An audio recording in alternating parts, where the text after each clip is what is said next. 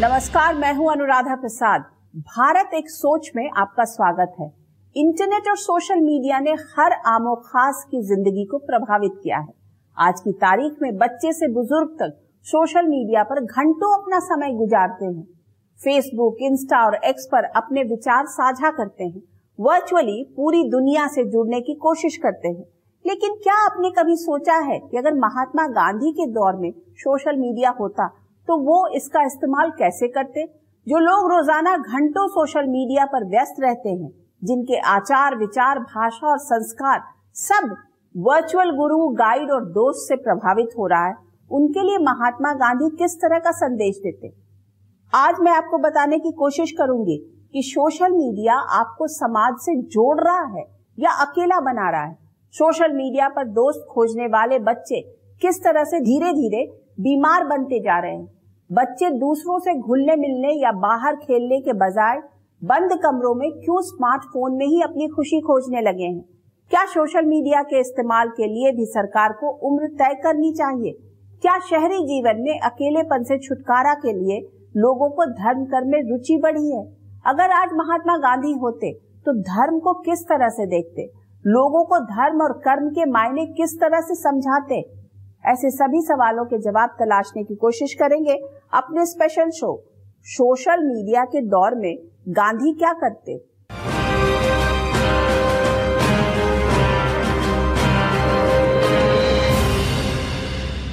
एक कहावत है कि मुफ़्त के बछड़े के दांत नहीं गिने जाते। मुफ़्त के सोशल मीडिया और दुनिया से जुड़ने की चाह में रोज़ाना करोड़ों लोग अपना चार से पाँच घंटे का समय, कीमती समय सोशल मीडिया पर खर्च कर रहे हैं। बदले में उन्हें क्या मिल रहा है? इस पर पूरी दुनिया में बहस जारी है। आज अगर महात्मा गांधी इस दुनिया में होते तो क्या उनका फेसबुक इंस्टा और एक्स पर अकाउंट होता? क्या वो सोशल मीडिया पोस्ट के ज़रिए लोगों से जुड़ने की कोशिश करते, या फिर आधुनिक तकनीक मानते हुए किनारा कर लेते? कुछ महीने बाद फेसबुक के 20 साल पूरे हो जाएँगे। कल का ट्विटर और आज का एक्स सत्रह साल का हो चुका है। इंस्टाग्राम भी तेरह साल का हो चुका है। यूट्यूब मनोरंजन से लेकर नई जानकारी हासिल करने का बड़ा ज़रिया बना हुआ है। फेसबुक एक्स इंस्टा और यूट्यूब की सामान्य सेवाएँ लेने के लिए अलग से फ़ीस नहीं चुकानी पड़ती है। बस इंटरनेट से लैस स्मार्टफ़ोन काफ़ी है। पिछले कुछ वर्षों के भीतर बच्चों से लेकर बुज़ुर्ग तक सब किसी न किसी सोशल मीडिया प्लेटफॉर्म पर एक्टिव हैं। बेरोजगारों के लिए तो सोशल मीडिया एक ऐसा टाइम पास दोस्त बन चुका है, जहाँ घंटों रील्स और शॉर्ट्स की दुनिया में बीत जाते हैं। सोशल मीडिया ने पिछले कुछ वर्षों में एक ऐसी संस्कृति को बढ़ावा दिया है, जिसमें लोग वर्चुअल वर्ल्ड के चक्कर में अपने परिवार से भी कटने लगे हैं।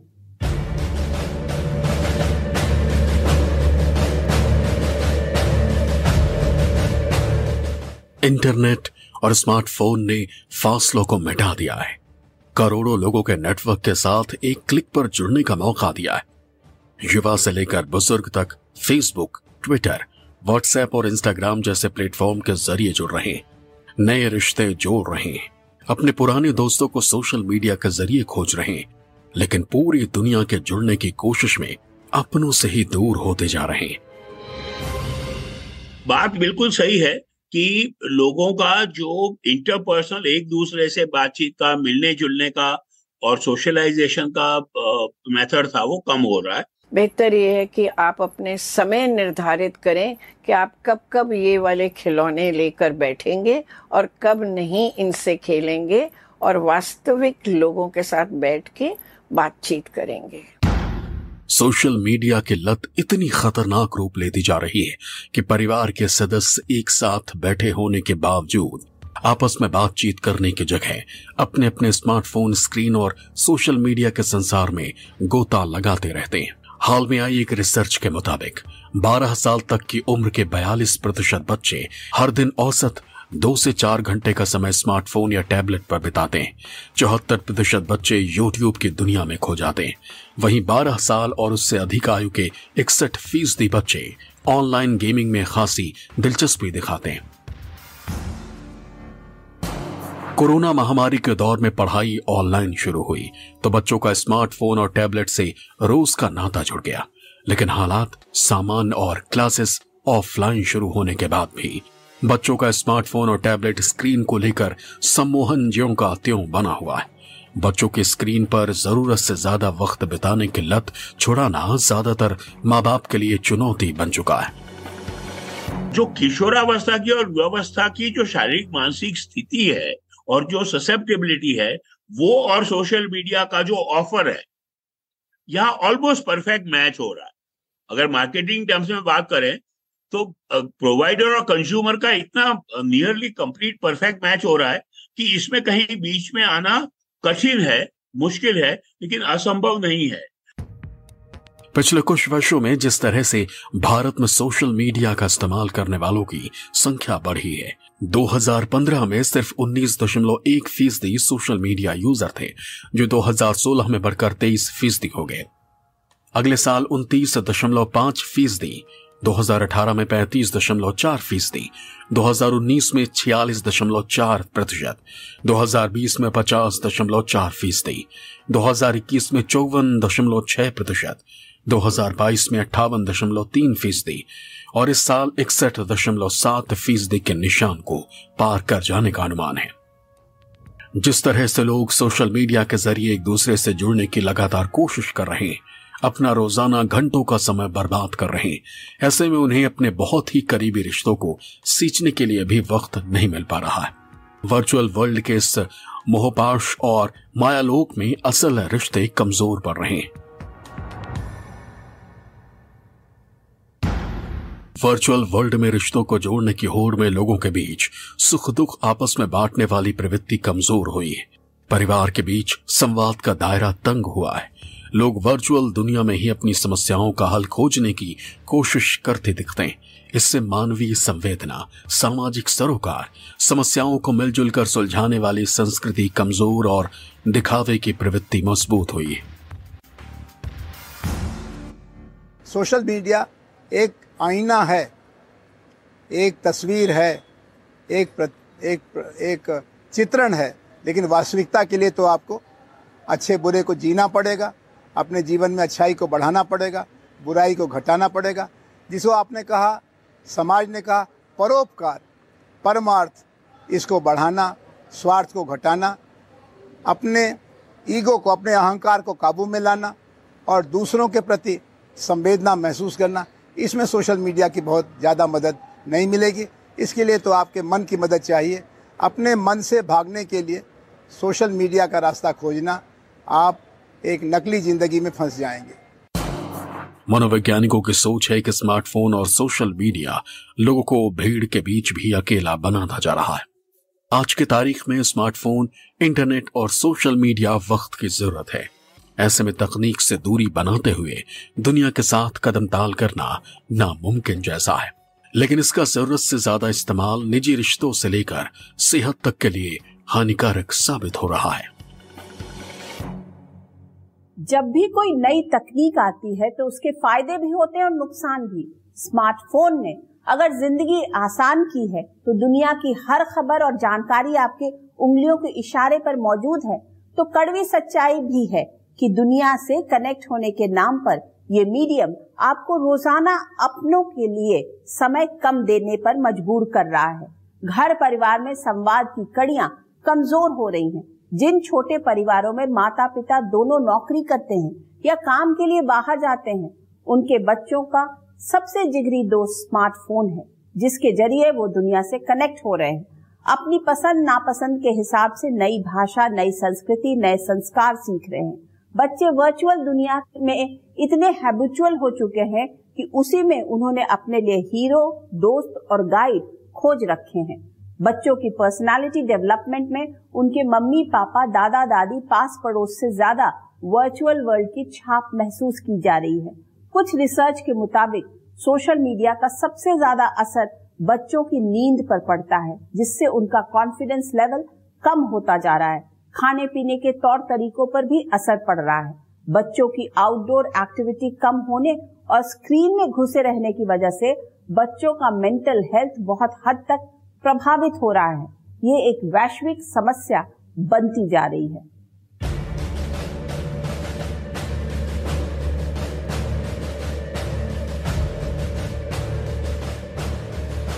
सोशल मीडिया पर एक्टिव बच्चों के हाव भाव में आते बदलावों को दुनिया के हर हिस्से में महसूस किया जा रहा है। स्कूलों में ये बात गंभीरता से महसूस की जा रही है कि सोशल मीडिया की वजह से बच्चों का मानसिक विकास की रफ्तार धीमी पड़ रही है। सोशल मीडिया पर ज़रूरत से ज़्यादा एक्टिव बच्चों में एंजाइटी डिप्रेशन ईटिंग डिसऑर्डर जैसे लक्षण महसूस किए जा रहे हैं। उनकी पढ़ाई लिखाई पर भी बुरी तरह से असर पड़ रहा है। अगर जहाँ आवश्यक है, ज़रूर इस्तेमाल कीजिए। लेकिन अगर आपने उसको एक लत मान के अपने अंदर एक बीमारी पैदा करनी है तो जितने बड़े हैं हमारे आसपास वो एक दूसरे का ध्यान करें कि हम एक समय को कैसे नष्ट कर रहे हैं, अपने शरीर को कैसे नष्ट कर रहे हैं, अपने दिमाग को कैसे नष्ट कर रहे हैं, मानसिक रूप से और शारीरिक रूप से भी, क्योंकि इसमें इलेक्ट्रोमैग्नेटिक वेव्स हैं हमारे टेलीफोन में और हमारे आईपैड में या लैपटॉप में जो भी आप इस्तेमाल कर रहे हैं। ये स्मार्टफ़ोन टैबलेट और लैपटॉप में समाये वर्चुअल वर्ल्ड से जुड़ने का नशा है कि बच्चों को आउटडोर स्पोर्ट्स एक्टिविटी से ज़्यादा मज़ा बंद कमरे में आ रहा है। जिन परिवारों में माता पिता दोनों नौकरी के लिए बाहर जाते हैं, बच्चों का ज़्यादातर वक्त घर में अकेले बीतता है। ऐसे में बच्चों की बोली रहन सहन और संस्कृति के विकास में स्मार्टफ़ोन की बड़ी छाप महसूस की जा रही है। वर्चुअल दुनिया में खोए रहने वाले ज़्यादातर बच्चे परिवार के सदस्यों से ज़्यादा स्मार्टफ़ोन से अपने मन में उठते सवालों के जवाब तलाशने की कोशिश करते दिखते हैं। जो थोड़े से बच्चे वल्नरेबल हैं एडिक्शन के लिए, वो सोशल मीडिया में ज़्यादा एडिक्ट हो जाते हैं, उनको ज़रूर पहचानना ज़रूरी है। जो बहुत ज़्यादा बच्चे एडिक्शन से पहले वाला स्टेज जो है हैबिट फॉर्मिंग में आदत है अगर वहाँ पहुँचने लगे तो उनको एजुकेशन करके, उनको डाइवर्ट करके, उनको दूसरे मेथड सिखा के कोशिश की जाए। एक रिपोर्ट के मुताबिक भारत में तिहत्तर फ़ीसदी बच्चे मोबाइल फ़ोन का इस्तेमाल करते हैं। स्मार्टफ़ोन का ज़्यादा इस्तेमाल करने वाले तीस फ़ीसदी बच्चे मानसिक बीमारी से पीड़ित हैं। यानी हर दस में से तीन बच्चा डिप्रेशन डर और चिड़चिड़ेपन से बेहाल है। ब्रिटेन में भी एक स्टडी में खुलासा हो चुका है कि सोशल मीडिया का ज़रूरत से ज़्यादा इस्तेमाल बच्चों की दिमागी क्षमता और तौर तरीकों को प्रभावित कर रहा है। आप बहुत अकेले हैं। इसका मतलब है कि आप में यू नो अकेलापन डिप्रेशन चिड़चिड़ापन, सहनशीलता नहीं रही और गुस्से से भरे हुए हैं, क्योंकि आप किसी को भी समझने में और अंडरस्टैंड करने में और उसको बर्दाश्त करने में आप शक्ति अपनी कमज़ोर कर रहे हैं। जरा सोचिए, जब सोशल मीडिया नहीं था, तब ज़िंदगी कैसी थी? स्मार्टफ़ोन के ज़रिए सोशल मीडिया नेटवर्क में खुशियाँ खोजने का जब दौर शुरू हुआ, तब ज़िंदगी कैसी है? अगर 24 घंटे में कोई व्यक्ति छह घंटे रोज़ाना स्मार्टफ़ोन, स्क्रीन और सोशल मीडिया के दुनिया में गुजारेगा तो उसकी ज़िंदगी में अपने करीबियों के लिए कितना समय बचेगा? वो समाज और हकीकत से कितना करीब और कितना दूर होगा? आज की तारीख में स्मार्टफ़ोन एक ऐसी बड़ी कमज़ोरी बनता जा रहा है, जिसमें लोगों को बगैर स्क्रीन देखे कुछ कमी, कुछ छूटता सा महसूस होता रहता है।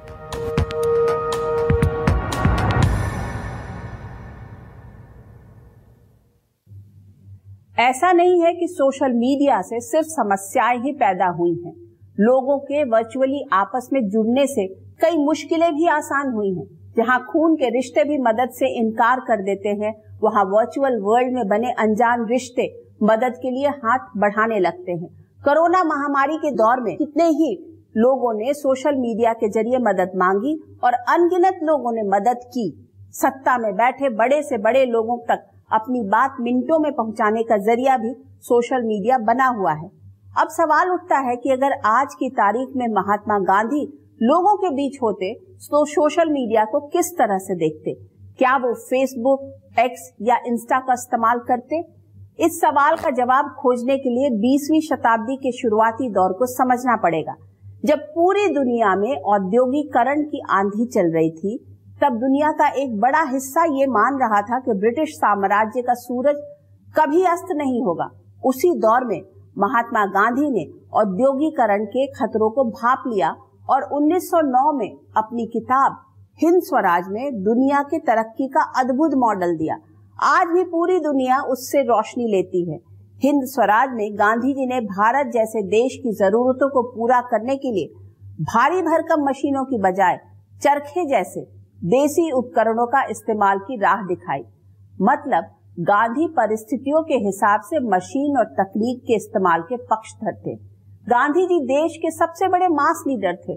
वो लोगों से अधिक से अधिक जुड़ने और संवाद में भरोसा रखते थे। ऐसा लगता है कि अगर गांधी जी आज होते तो सोशल मीडिया का इस्तेमाल लोगों को ज़्यादा से ज़्यादा जागरूक करने और एक दूसरे की मदद करने के लिए करते। साथ ही एक ऐसी लक्ष्मण रेखा भी खींचने की बात करते, जिससे सामाजिक ताने बाने में लोगों का एक दूसरे से मेल जोल लगातार बना रहता।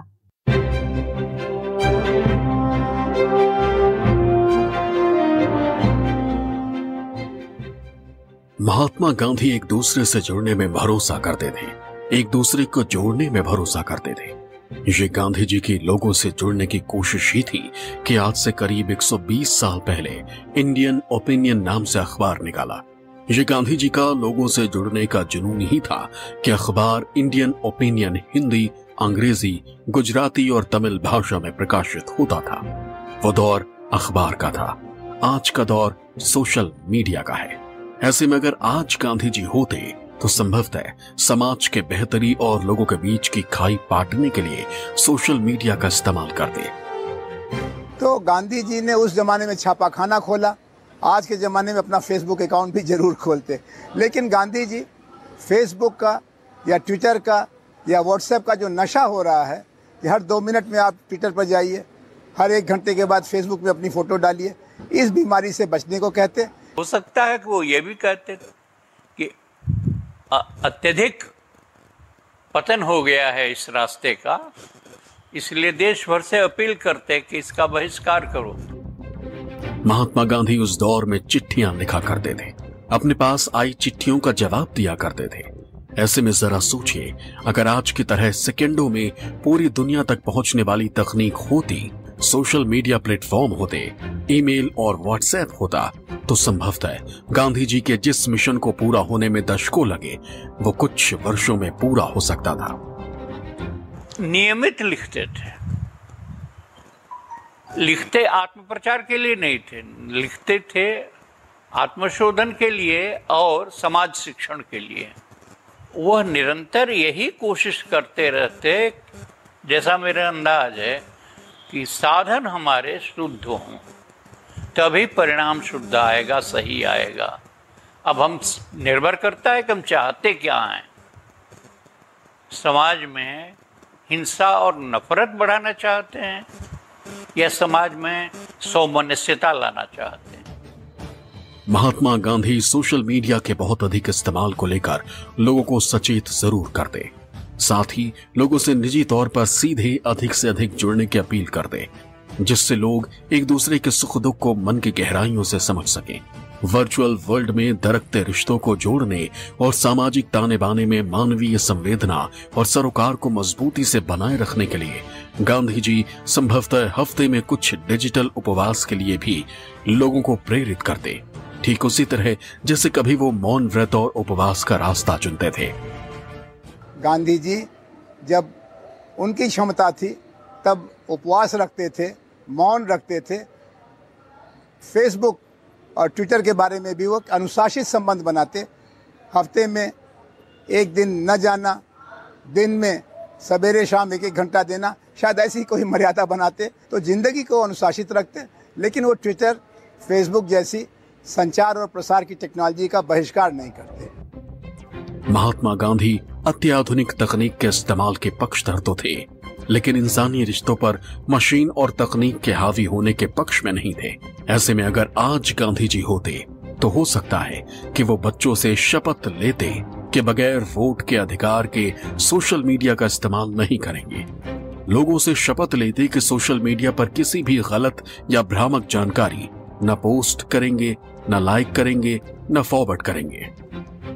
महात्मा गांधी सोशल मीडिया की अति और समाज पर हो रहे दुष्प्रभावों को रोकने के लिए इसके सीमित इस्तेमाल की भी बात करते।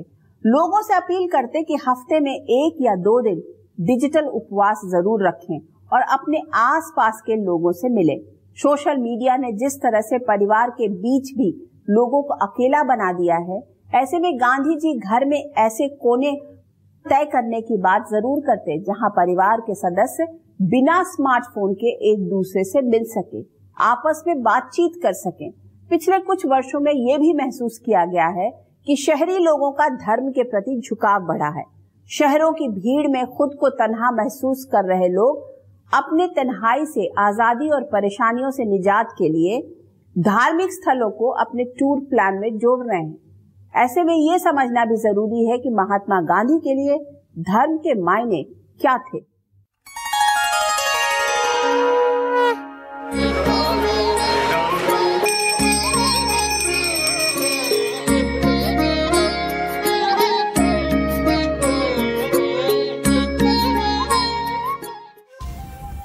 महात्मा गांधी का दिल हमेशा इंसानियत के लिए धड़कता था। उनकी नज़र में सब बराबर थे। खुद को सनातनी हिंदू कहने से गांधी ने कभी परहेज नहीं किया।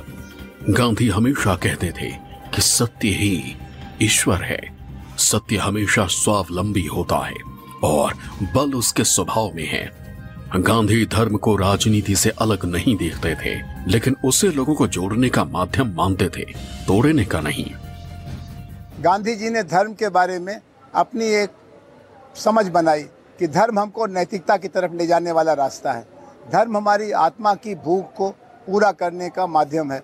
और ये भी माना सभी धर्मों का अध्ययन करके कि सभी धर्मों में कोई भी धर्म हमें नीचता नहीं सिखाता, हमें घटिया जीवन नहीं सिखाता, श्रेष्ठता की तरफ़ ले जाने का रास्ता है। गांधी एक ऐसे भारत के निर्माण का सपना देख रहे थे, जिसमें सामाजिक समरसता हो, जिसमें समाज के आखिरी आदमी की भूमिका दमदार हो। ऐसे में गांधी देश के लोगों को जोड़ने के लिए नया प्रयोग करने में लगे थे। उन्होंने ईश्वर और अल्लाह, दोनों नामों को रघुपति राघव, राजा राम के साथ जोड़ा। राम से उनका जुड़ाव पूजा पाठ या कर्मकांड को लेकर नहीं, बल्कि कर्मों को लेकर था। गांधी के राम में और अल्लाह में, या गॉड में, रहीम में कोई फ़र्क नहीं था। ईश्वर, अल्लाह तेरे नाम सबको सम्मत दे भगवान। ये उनके प्रार्थना का एक गायन होता था। हम गाते थे। तो इसलिए गांधी का धर्म, जैसा मैंने शुरू में कहा, मानव धर्म है, जिसमें एकता है, सोमनस्यता है। चंपारण में अगर लोगों के पास पहनने को कपड़े नहीं थे तो गांधी जी ने भी कपड़ों का त्याग कर दिया। यही थी महात्मा गांधी की राम भक्ति। मर्यादा और सिद्धांतों को कर्म से जोड़ने का पाठ ही गांधी की राजनीति थी। इसी सोच से निकलता था गांधी जी के धर्म का असली मर्म। महात्मा गांधी चाहते थे कि धर्म भी बचा रहे और उसके अंदर समानता और समरसता की भावना भी कायम रहे। वो किसी भी विचारधारा के बंधन में नहीं बंधे थे। उनके लिए कोई भी विचारधारा, धर्म, जाति अछूत नहीं थे। गांधी जी एक ऐसे भारत का सपना देख रहे थे, जिसमें एक ही घाट पर शेर और बकरी दोनों आराम से पानी पी सके। कोई भेदभाव ना हो। गांधी धर्म का इस्तेमाल मनुष्य के अंदर जो देवत्व है जो सात्विकता है, उसके विस्तार के लिए करना चाहते थे। धर्म के नाम पर दूसरों का दमन, धर्म के नाम पर दूसरों के साथ भेदभाव, धर्म के नाम पर दूसरों के साथ अत्याचार जैसा हिटलर ने यहूदियों के साथ किया। या देश में कभी सिखों के साथ हुआ, आजकल सखियों के साथ हो रहा है, पाकिस्तान में, बांग्लादेश में हिंदुओं के साथ हो रहा है, ये गांधी को कबूल नहीं था। गांधी का राष्ट्रवाद इंसानों के बीच भेद नहीं करता। वो सबको बराबर की नज़रों से देखता है। वो मज़हब के आधार पर लोगों में अंतर नहीं करते। उन्होंने आखिरी सांस तक हिंदू मुस्लिम एकता पर ज़ोर दिया। लोगों के मन से जाति और मज़हब के नाम पर पैदा खाई को पाटते पाटते महात्मा गांधी ने आखिरी सांस ली। महात्मा गांधी को भारतीय समाज की गहरी समझ थी। वो अच्छी तरह जानते थे कि धर्म से अलग कर भारतीयों को एकजुट नहीं किया जा सकता। इसलिए गांधी जी ने अपने राष्ट्रवाद के केंद्र में इंसान और इंसानियत को सबसे ऊपर रखा था। हिंदू धर्म और हिंदुत्व को लेकर गांधी जी की अपनी विवेचना थी। उन्होंने खुद को सनातनी हिंदू कहा, लेकिन कभी इसका दिखावा नहीं किया। उन्होंने गीता को अपनाया और उसे कर्म से जोड़ा, राष्ट्र निर्माण से जोड़ा। न किसी हिंसा और युद्ध से। महात्मा गांधी पूरी दुनिया को एक ऐसी राह दिखा गए, जिसमें सबको साथ लेकर चलने वाली पवित्र सोच थी। उनके दर्शन में इंसान को संतोष और अपनी जरूरतों को सीमित करने की शिक्षा के साथ ही, प्रकृति के साथ सामंजस्य और समावेशी समाज में सबका कल्याण देखा। ऐसे में महात्मा गांधी सोशल मीडिया से पैदा समस्याओं का समाधान संभवतः कुछ इस तरह निकालते कि तकनीक इंसानी रिश्तों पर भारी न पड़े। तकनीक सामाजिक ताने बाने को मज़बूत करने में मददगार की भूमिका में रहे। न कि लोगों के दायरे को छह इंच के तंग स्क्रीन में सीमित कर सके। भारत एक सोच के, आज के एपिसोड में बस इतना ही। आपसे फिर मुलाकात होगी किसी ऐसे मुद्दे के साथ, जिसे जानना और समझना हम सबके लिए ज़रूरी होगा। तब तक के लिए मुझे दीजिए इजाज़त। निष्पक्ष खबर, सटीक विश्लेषण और अपने हक से जुड़े मुद्दों के लिए आप देखते रहिए न्यूज़ ट्वेंटी नमस्कार।